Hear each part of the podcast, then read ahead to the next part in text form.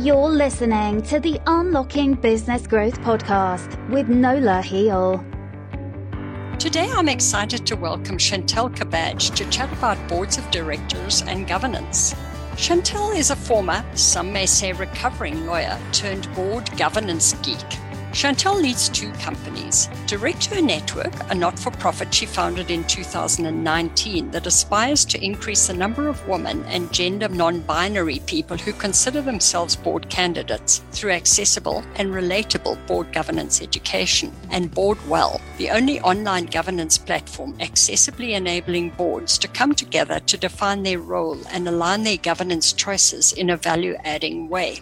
Welcome, Chantel. Thank you for joining us today. To start us off, I wonder if you could give us a little bit of background beyond the bio. What brought you to changing from practicing law for the Workers' Compensation Board to starting DirectHer initially and then moving full time into board governance? Yeah, it's a great question. And I think it's uh, one of these things where you just follow where there's a nudge. So uh, awesome. for, for me, I was a kind of lawyer minding my own business, as I say, until the US election in 2016. And that drove a lot of feelings in me, a lot of feelings of fear, um, particularly as a lawyer.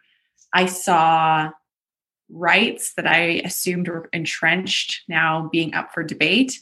Uh, and I also saw a lot of uh, rhetoric kind of being supported against groups, variety of groups, uh, women being one of them, that concerned me. And so I followed that nudge, that feeling to start DirectHer. And it was something that was happening very much kind of off the side of my desk, as many of these things uh, start as. But um, through it, I got reconnected with some folks I had worked with years and years prior in the management consulting space who were now exclusively in the board governance world and jokingly asked them how I could work with them again and led that to a month later quitting my job and kind of really fully going down the path of board governance. So it was just a series of nudges and actually following them, I suppose. Fantastic. It's a pretty exciting way to get into it because um, board governance is certainly a topic that's very dear to my heart. I, you know, I really am very driven to, to, to create an improvement in the governance world. So yeah. it's very exciting that you immersed yourself in it. Yeah, and I think it's it's an interesting space because there's a lot of opportunity for a lot of different parties and players. There's a lot of opportunity to expand the knowledge of and impact of positive impact of governance it's i think in my world and what led me to start DirectHer and get kind of immersed in this world was a feeling of being left out a feeling of being excluded from and seeing that really governance at the end of the day is about effective decision making and thinking yes. that decision making can't be effective when we are just kind of focusing it on such an ex- exclusive narrow group because there will be necessary blind spots that can't be spotted um, there's a, was a lot of opportunity to bring more people in not just for the sake of governance to say oh now we have some different directors but to actually improve governance to improve organizational performance right? So this really connected view that we aren't just bringing people in to be tokens and we're not just being directors to be directors. We're bringing people in because a diverse group of people are going to really help this thing called decision making, which will in turn help performance of an organization. So seeing it in that holistic way, you can't help but want to bring more people in and make it, you know, a sp- make a space for everyone. Absolutely, yeah, it's a, a very valuable um, um, direction, you know, origination point from which you you commenced. So can you tell us a little bit more about what DirectHer and Boardwell do? Sure. Yeah. So I like to think of the two as a bit of a continuum on this goal of mine to make governance more inclusive, more accessible. And so through DirectHer, DirectHer Network is about opening the conversation about governance to to broader communities with an emphasis on women and I like to think of it as how can we increase the number and types of women who consider themselves board um, director candidates and to actually help those women realize positions. So, uh, when we started, what we saw was kind of two barriers to entry. There was the um, systemic entry of you know traditional uh, barriers, um, glass ceilings, things like that. But then there was also this also kind of fed by the systemic barrier notion that unless I'm a 10 out of 10, I can't apply. And so you had you had actual barriers and then you had perceived barriers that were creating obstacles for women to to even kind of get into the world of governance. And so we thought you know through education through community and through normalizing this conversation we can increase the number and types of women who are going to put up their hand for that position.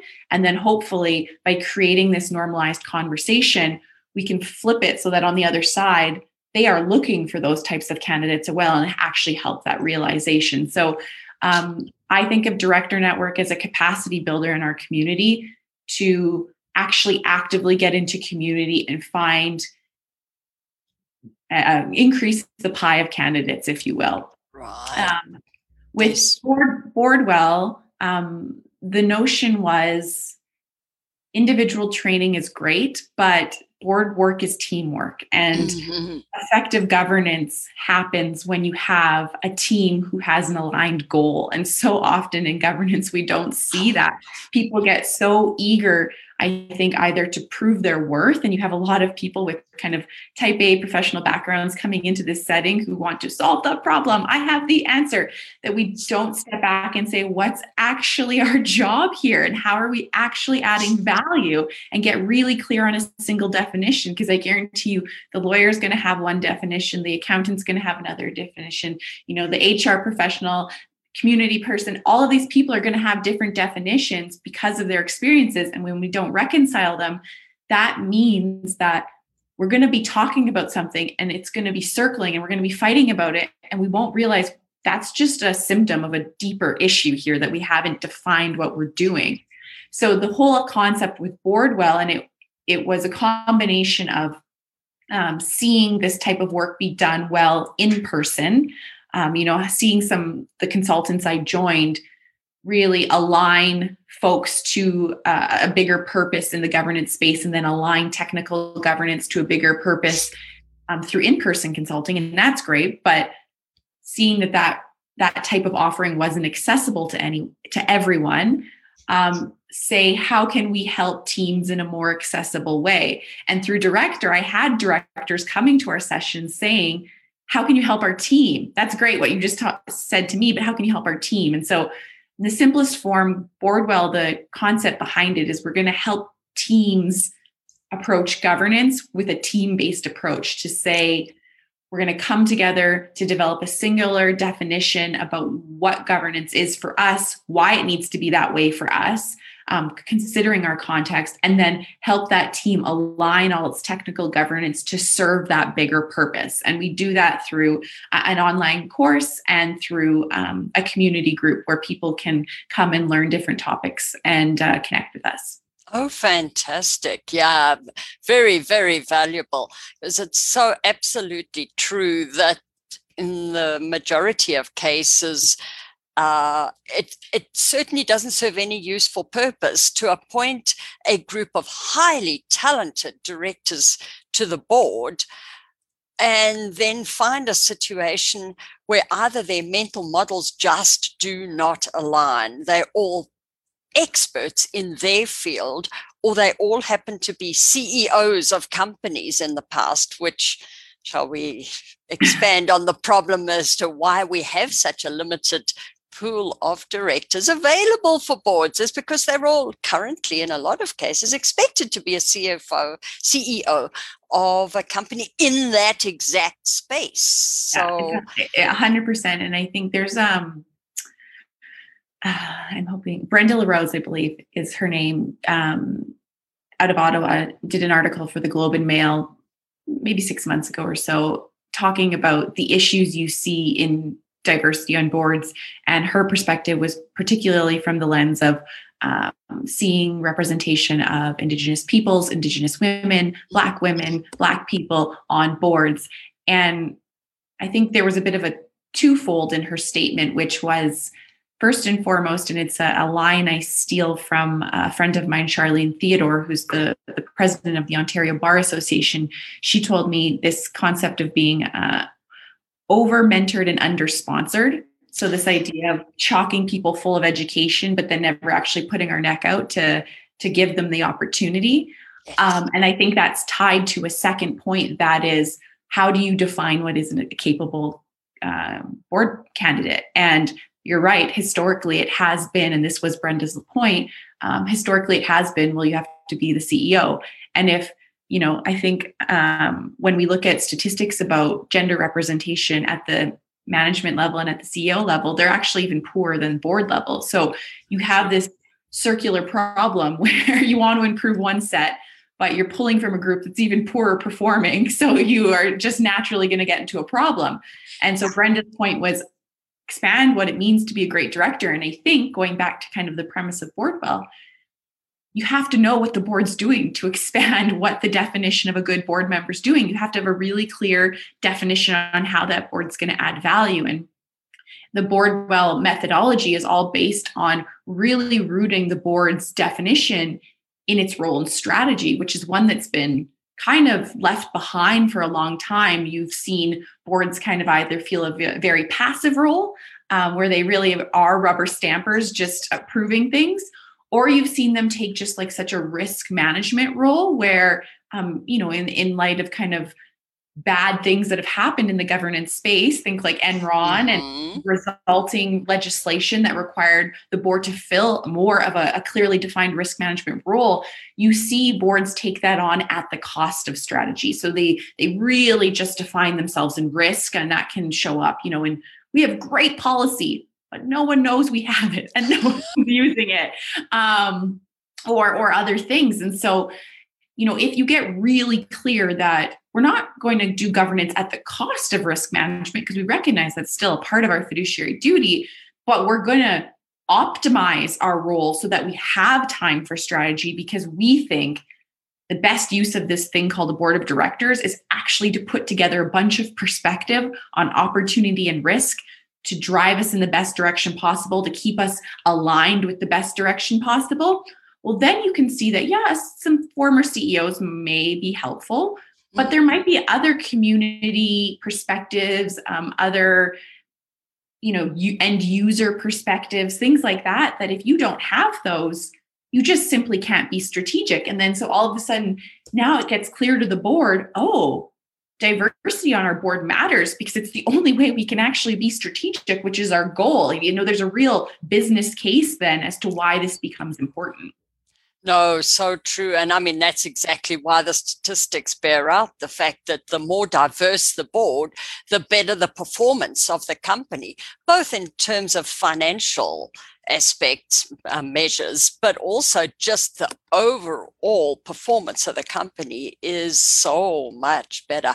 I actually originally come from a market where the custom was to include more than the CEO on the board. As a minimum, you had the CEO and the CFO of every company on the board, but you reached out to diverse candidates. Unfortunately, they were mostly all male and mostly white in that case as well. They've tried to broaden the perspective. So now there is, of course, a bit of a challenge for the smaller companies. In a lot of cases, the smaller companies, the board is either a group of friends of the CEO or if they have a board uh, or don't have a board, they don't really know how to transition to who are this group of people who claim they're not supposed to be involved in the management, but what do they do? Yeah. So, do you work with groups or educate them on that aspect of how to bring in their board of directors and keep it diverse? Yeah, we, um, you know, in that in person consulting model, which was through a, a group called National Growth Partners, definitely worked with kind of all boards of all shapes and sizes. And what's interesting is what I've just stated, kind of thinking of your board as a group of people and really recognizing that um, you need to get a group of people working to a clear goal. That applies from your not for profit board to your startup board to your SME board to your public board. And I have worked with all of them who have struggled through all of this. Um, and so, what would I say on the kind of startup SME side of things is just as applicable to a not for profit board, but you just see it um, emphasized more, which is governance should never be for governance sake. So, if you're just bringing on a board to bring on a board, I guarantee you're probably going to set yourself up for more problems than than help. Um, and so, being very intentional about the role of a board in creating it is going to help you draw the most value from that group. And um, one thing that comes to mind is, uh, you know, the model you've suggested where it's just my brother and my accountant and this and that. Um, that group is often brought together and has that inherent notion of I'm here to solve a problem, which is where that uh, role un- the lack of clarity starts to really cause problems because then are they management? Are they governing? What does the difference mean? And so, um, anytime you're setting up a board in whatever shape and format, starting with that role clarity piece is so so critical, but doesn't happen very often. And I think this this applies whether you're setting up an advisory board. Um, so obviously to say what's our role here and then you just have the distinction that you know, legally, you don't have those same fiduciary obligations, but pretty much up to you. You can govern yourself just as high as a fiduciary board or something else. But role clarity is going to make that work for you. So telling the board, this is what's expected of you, laying out that line, I can take it or leave it or not, because you know that's generally the distinction with that advisory versus fiduciary board. Um, here's what I expect from you in relation to all these pieces to make that work. So if I'm trying to get, if I want you to help me really strategically think, well, then what do we need to talk about? Like, give me the, the two or three most important things that are facing you strategically and let's set up our calls around that right so it's it's really once again driving it back to intent i think what i often see is you know on the kind of sme side of things a board is created maybe just because like we went through a financing round and we needed to pull someone on as a result to make ourselves look good and attractive to to uh, investors.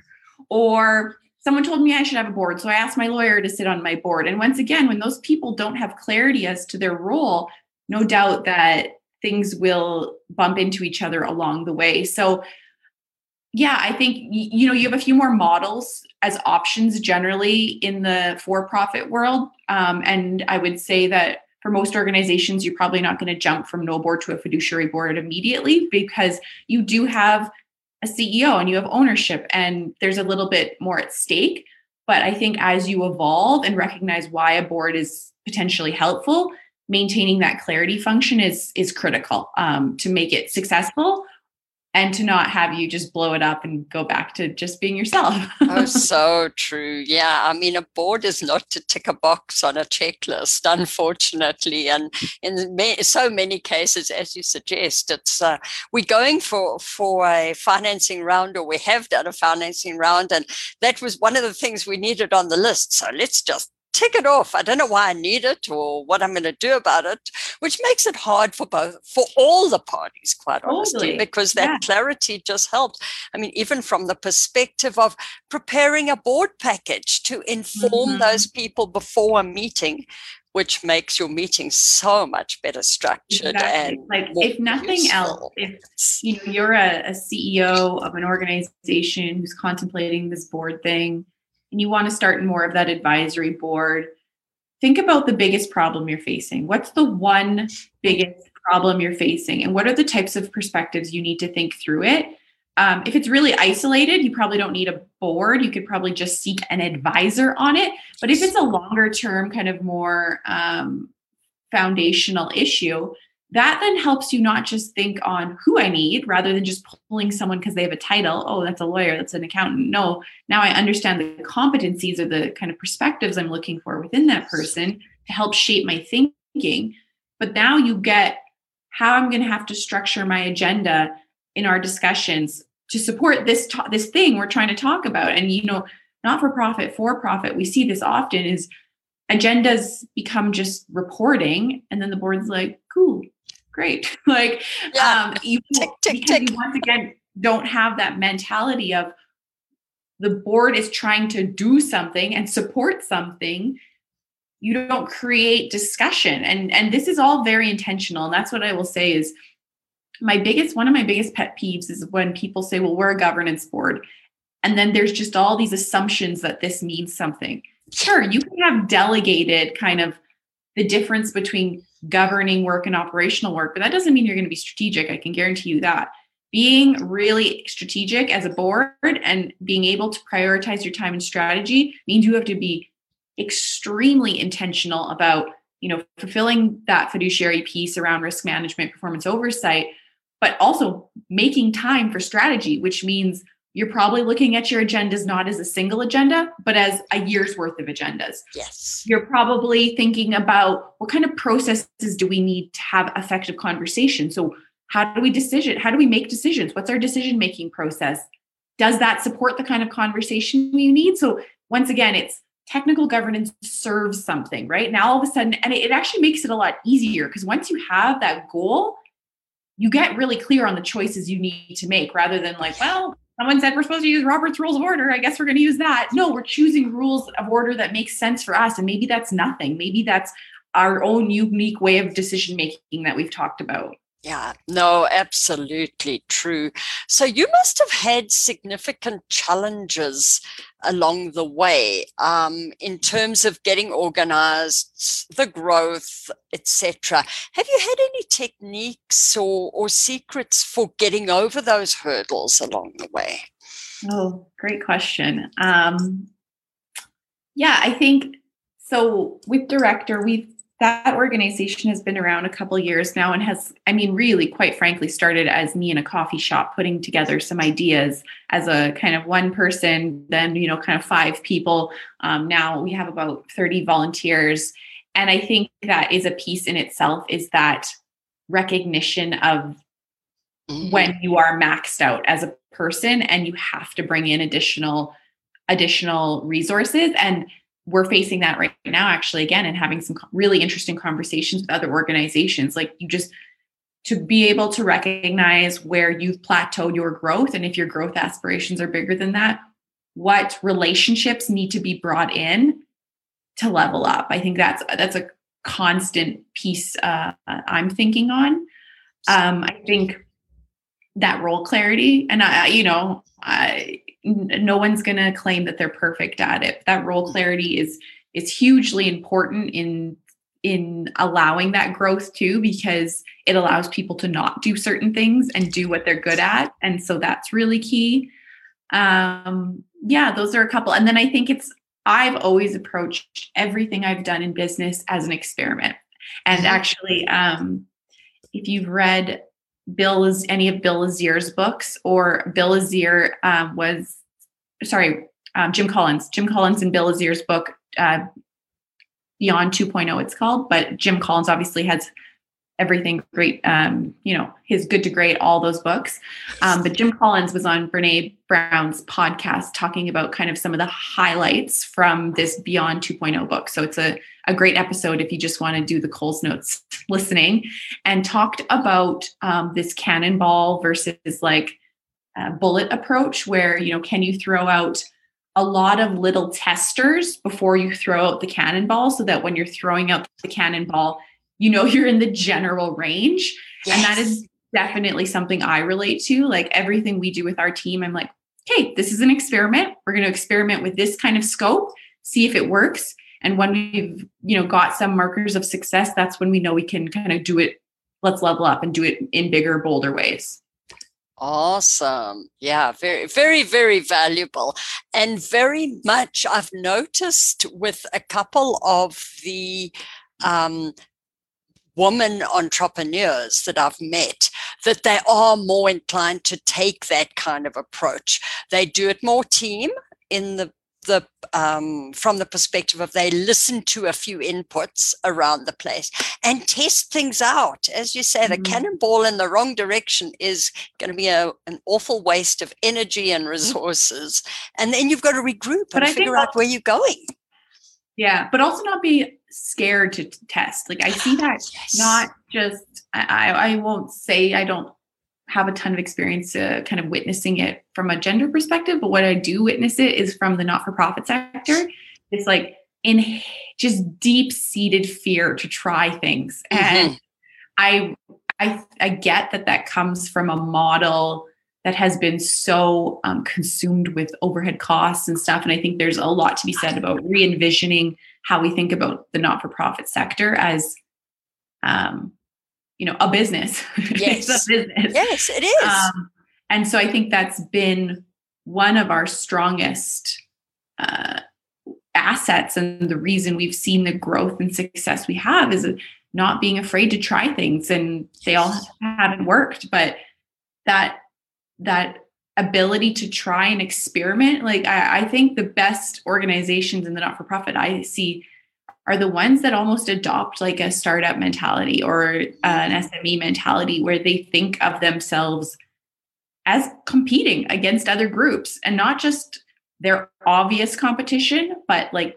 industry as a whole, startup sector, like really start to think of themselves as um, one kind of piece amongst a big multi-dimensional uh, environment and how they're going to compete. And that is when they get creative and experimental in a in effective way. Pretty awesome. Uh, that would be really spectacular to see. I unfortunately haven't run across one of those recently but i'm now going to keep my eyes out yeah. for it. So what trends do you see um, that are, are going to be happening in the in the board space over the next three to five years? Oh, yeah. I mean, I think you're just seeing governance really kind of have a moment right now. Um, you know, with, I was talking to someone recently, and what you'll hear a lot is ESG, right? ESG mm-hmm. reporting. And the, it's not going anywhere, I think is the, the general theme. Um, and I think that you're going to see you are seeing the three come together closer. So it felt like E and S and G were separate, but now there is this kind of greater pressure on the G to kind of be performing um, a real oversight and helpful strategic role as relates to the E and the S. So the board's role in oversight and shaping when it comes to those environmental and social factors is becoming more and more prevalent. I mean, that is why you see boards caring about what their make like their makeup is, is because I think social trends used to be just like a, a managerial thing, but now there's there's real uh, contemplation by the board of the um, the risk, the risk social uh, factors and trends play on the success of an organization. And so you're seeing uh, a much more prevalent role for the board in contemplating those factors um, and, and the organization strategy around them. And then I think all things technology, right? Um, that's, that's, another big one. Monitoring it both from a, a safety perspective, uh, how do we stay ahead perspective, uh, an opportunity perspective. Those are those are really big. Absolutely. And then I think also maybe a third would be kind of holding the boards more accountable, right? Yes. Um, it's no longer acceptable for a board to simply be a rubber stamper, to simply, I have the title director. It's a job and it has a requirement and it's a skill set. And I think that's becoming clearer and clearer is and which is tied to then, okay, if that's our job, then obviously we should be contemplating these like buckets of of uh, impact to the organization because that's risk management, that's performance oversight at the highest level. Yeah, no, it's an, an awesome direction to be going in because unfortunately there were a lot of people who were treating a director position as something to put on the resume they didn't know why they wanted it they didn't know what they were going to do with it or what value or what the risk was quite frankly yeah. because i yeah. mean a, a director position comes with a lot of risk and you've got Absolutely. to walk into these positions with your eyes wide open and mm-hmm. use it to help the company to accomplish what you're trying to accomplish and manage your personal risk as well as the company's risk in the process. So, are there things that worry and excite you as we move forward here? Hmm. I mean, I'm excited by kind of the acceptance and or attention diversity on boards is getting. I think, um, you know, five or well, no more, six or seven years ago now, really was the start of this conversation in Canada for a lot of reasons because that was when we had legislation implemented that impacted most TSX listed companies to at least start reporting on one metric, which was gender diversity, and which is, I would never claim is the only metric that you be thinking of here. Um, and you've very recently seen 2020, federally incorporated companies now have to uh, respond on multiple uh, categorizations, which include gender, uh, which re- include the representation of Indigenous peoples, um, the representation of racialized people, and the representation of um, those in the LGBTQ community. And um, so I'm excited that what felt like when, you know, I kind of started this five or so years ago, a little bit of an underground topic now is really kind of in the main stage now and getting some legitimate considerations. And I think what I'm seeing, which makes me hopeful, is that it's moving from tokenism. I'm not going to say we're out of it, no. but I think that we are starting to recognize when it, when it was first implemented this these uh, reporting requirements i do think the response was like okay let's get our one x right? And i that served no one. Um, but i do think the conversation is moving away from that and i think we have to be incredibly grateful to movements that have been around for a long, a long, long time, long, long time um, for the work, the, the pre-work, and the work they continue to do to support conversations like that, which are movements that um, highlight racial inequality, that uh, highlight all sorts of um, inequalities that have existed um, systemically in our in our organizations. We are benefiting from that, and um, I can say that as a white woman, you know, we have we are getting the the most benefit with the least work out of all of this, and so. Uh, I when I get excited about the airtime and the increased attention, I think there's an obligation on all of us in this space to not be satisfied just with looking at this from one lens. So we have to contemplate um, this in in in and beyond just gender representation. We have to think about intersectionality, which is that um, that idea of how are people impacted when they represent multiple social categorizations. So when race and gender, for example, come together, what additional and disproportionate barriers do these types of folks encounter in board representation? And we see it and what, what can we do to help people? So uh, a good friend of mine said you know if we've been given a bridge how do we how do we ensure we're going back and building more bridges along the way to to bring in more people? So i think that's you know it's kind of this excited it's this hesitant excitedness on that. Um, and i would say that would be my my biggest message in in the governance space is uh, if you've done kind of taken one big step and that feels good and now you're feeling comfortable that's probably a sign you need to take the next big step next right? one. that that sense of comfort usually means that there's more that can be done to really challenge your thinking and how you can support that is allow space for big conversation. I, I think boards it's an interesting dynamic because you have a group of people coming together for quite a short period of time generally right? Compared to management compared to people who are on the ground and it can feel distracting or like we're here to do business. And so you keep your focus and your conversation quite narrow. But i guarantee you when you open it up to allow the conversations to happen that you aren't happening happening it'll get messy and that's terrifying. But it's there that you'll get the nuggets. So if you go into it not just we're going to open up conversation have no idea what we're going to do but you have a way to let it get big and then get narrow um, that is where governance will start to actually do something and mean something and be impactful. So maybe a little bit of like a worry is that just people aren't bold enough in what could be.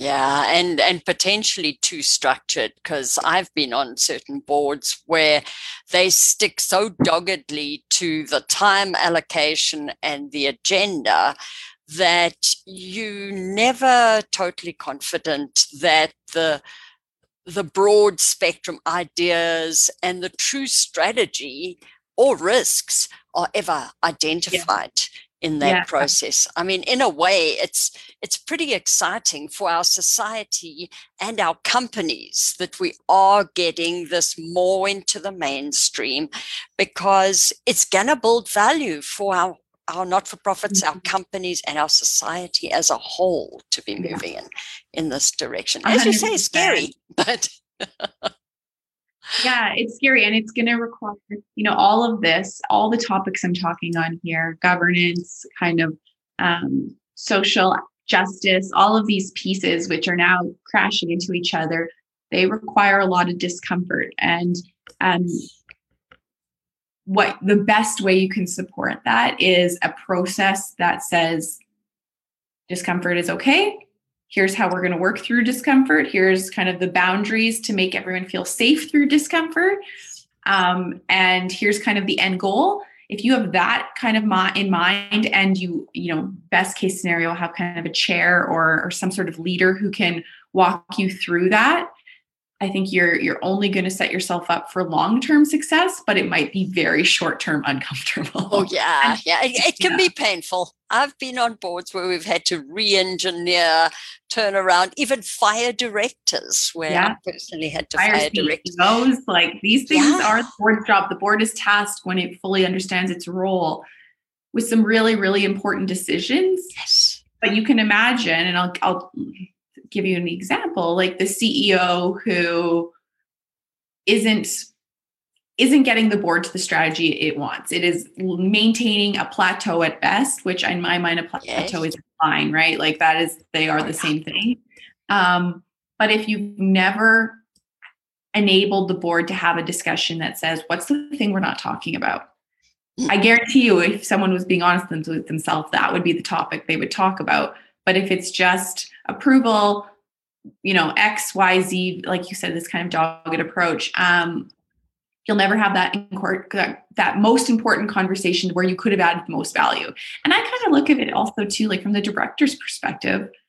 You're not really adding value. Why are you bothering? Whether, yeah, like it's a ton of work, it's a ton of time. What's the point? Don't waste your point. And that's when I get like annoyed that people are doing it just for the sake of a title. Cause I'm like, there are people out there who want to do it for something more. So if that's your mentality, make way, like make some yes. space. Move over. Let, yeah. let, a few new voices yeah. uh, join you at the table. No, absolutely. So, do you have any thoughts um, that you'd like to leave us with? Anything that we haven't discussed today? Since oh. we've covered a lot of topics. yeah. Yeah. I think, you know, for organizations, allow yourself to be open to the conversation about what could governance do for us. So if you've never had a board or never operated with a board, I get a lot of organizations, uh, especially kind of operational type not for profits or you know the SMEs who just are like we're good we're doing everything we're good and I think it's one of those things like you don't know what you don't know. You don't know what could be. Um, and if the fear is we don't need more cooks in the kitchen, well, then it's who's doing what when it comes to the kitchen, right? Like, sure, maybe you don't need 40 line cooks, but do you need someone actually, you know, figuring out what the menu is? and if if you're trying to do it all you just you do hit a plateau. There's no getting around it. And so how can you start to think about governance in a way where you expect something from governance and you expect it to help the organization, not to just have a bunch of people sit around to be to be proud of themselves for being directors. So be kind of open to it, be curious about it, um, and don't be scared of it because I, I recognize that the topic has been traditionally very exclusive, has felt like it's only um, it's only for and great governance is only for certain types of organizations and only certain types of people get to be a part of it. But I, i'm now very confident that's not the case. And so uh, you recognize and kind of query and challenge what the value of a board could be for your type of organization. And then as as an individual query and challenge how you could be of service and of value I think that would be the two things I would leave it with. Uh, and then for those those types of organizations who are operating boards, query and challenge: Are we adding value? Like simply, that's the one question you can ask yourselves: Are we adding value to this organization? Yeah, are we adding the most value we could add? Yeah. Is there more stretch? No, that's absolutely awesome. So, how can listeners contact you and learn more about DirectHer and Boardwell? Yeah, so I think probably our websites are the easiest entry points directhernetwork.com and boardwellbetter.com. We have social media all over the place, so you'll probably find us in, in the various platforms. But um, through either of those, um, folks can connect with me um, and there's email addresses on both websites or contact boxes. So yeah, I think starting with the website and kind of poking around our social media challenge, our channels rather, is the easiest way to start kind of getting a sense of what we're doing and how people can um, uh, join us if they join if they, and learn. Yeah, yeah, yeah, no, absolutely. Well, fantastic. Thank you very much. I will join. I'll link that all up in the Perfect. show notes page so that people can can click on the links as and when they're ready if they don't feel like writing it down right this moment. So, yeah, so thanks very much, Chantel. Thanks for joining us today. That was a really informative, helpful uh, conversation. Yeah, great. Thanks so much. The Unlocking Business Growth podcast is sponsored by Protea Consulting Professional Corporation. We help our clients achieve the business growth and success they are capable of. They innovate and strategically anticipate fine tune their highest impact business variables, and regularly exceed aggressive growth and cash flow targets. If you would like to know more, here are four ways you can help energize your business growth. Number one, subscribe to the Unlocking Business Growth podcast to hear from other companies that have overcome growth hurdles they have experienced. Hit the subscribe button in your podcast app right now or go to proteaconsulting.ca slash podcast. Number two, get your free copy of Nola's latest book, The 5F Strategy Bottom Line Growth in Any Economy Without Additional Sales and Marketing, to discover her proven strategies for growth. Go to proteaconsulting.ca slash book.